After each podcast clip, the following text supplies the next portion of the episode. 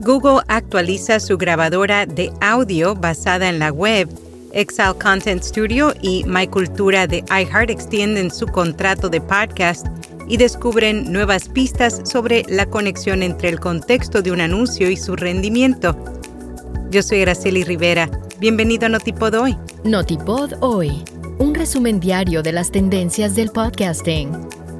Hindenburg, el programa de edición de audio multipista diseñado para podcasters y profesionales de palabra hablada, ahora te ofrece la capacidad de editar audio por medio de transcripciones o texto. Prueba Hindenburg Pro durante 90 días y recibe un 30% de descuento en una suscripción anual. Detalles en las notas. Google actualiza su grabadora de audio basada en la web y agrega la función de edición. Anteriormente, Pixel Recorder solo permitía escuchar clips, leer transcripciones, compartir audios, descargar el archivo de audio, eliminar y buscar grabaciones, pero ahora también permite editar grabaciones con tan solo tocar el icono de tijera que aparece en la esquina superior derecha. Con esto el usuario puede modificar la grabación resaltando y eliminando partes seleccionadas o recortándola. Estos cambios ya están disponibles hasta el momento. Lo único que no se puede hacer con Recorder es crear videoclips para compartir.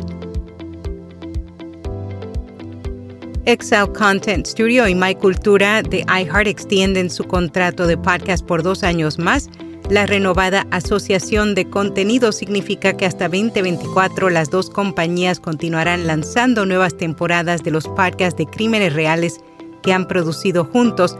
Además, también producirán una nueva serie narrativa de no ficción con guion.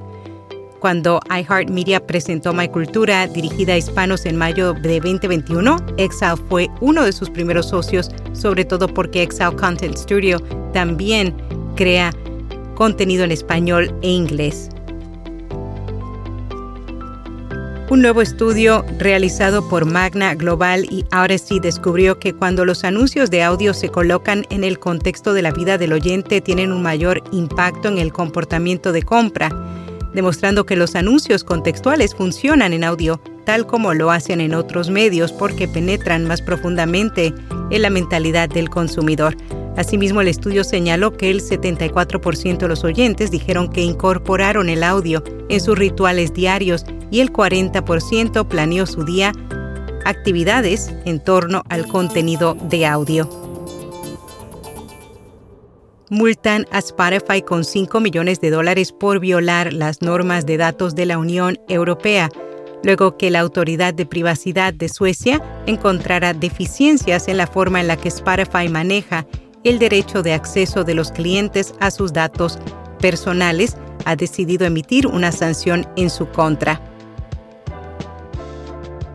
¿Cómo las actualizaciones de podcast de Apple superaron a la competencia? Si bien algunas plataformas tienen como objetivo usar el contenido exclusivo como estrategia para retener a los usuarios, esto puede generar una experiencia del consumidor fragmentada. Media Research publicó un artículo en el que explora cómo los cambios en Apple Podcast beneficiará a la compañía y a los usuarios. En Podcast recomendado Comida, Tragos y Relaciones, un espacio en el que su conductora Adriana Cabello conversa sobre las relaciones personales mientras lo acompaña con una rica bebida y comida especial.